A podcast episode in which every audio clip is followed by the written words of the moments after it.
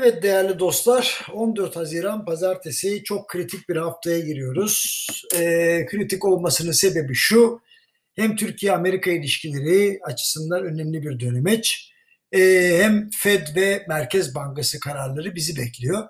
Şimdi geçen hafta Amerika'da enflasyon açıklandı. Mayıs ayında beklentileri aşarak %5 olarak gerçekleşti. Aylık enflasyon ise %0.6 çıktı. Şimdi şunu belirtmem lazım.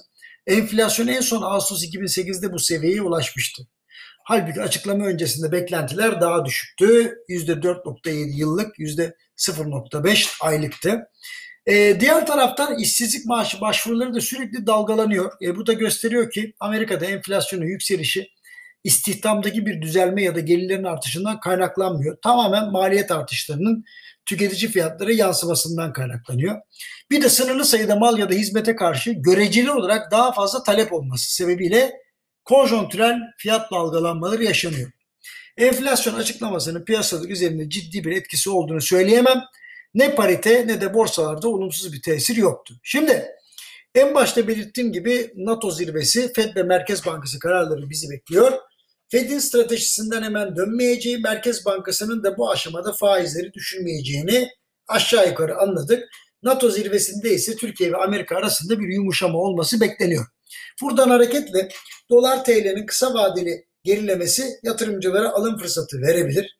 Zaten döviz tevdiat hesaplarının dövizin yükseldiği zamanlarda azaldığı, düştüğü zamanlarda ise arttığı görülüyor. Yani döviz yükselince millet satıyor, düştüğü zaman alıyor. Ulusal paraya olan güvensizliğin hala devam ettiğini ve uzun zamanla devam edeceğini söylemem aslında yanlış olmaz. Özetle 8.80'e kadar dayanmıştı dolar hatırlarsanız. Sonra 8.40'ın altına indi. Bu seviyelerin tabii yine yıl başında öngörülenlerden çok daha yüksekte olduğunu hatırlatmak istiyorum. Firmalar mecburen bütçelerini yıl ortasında tekrar revize etmek zorunda kaldılar.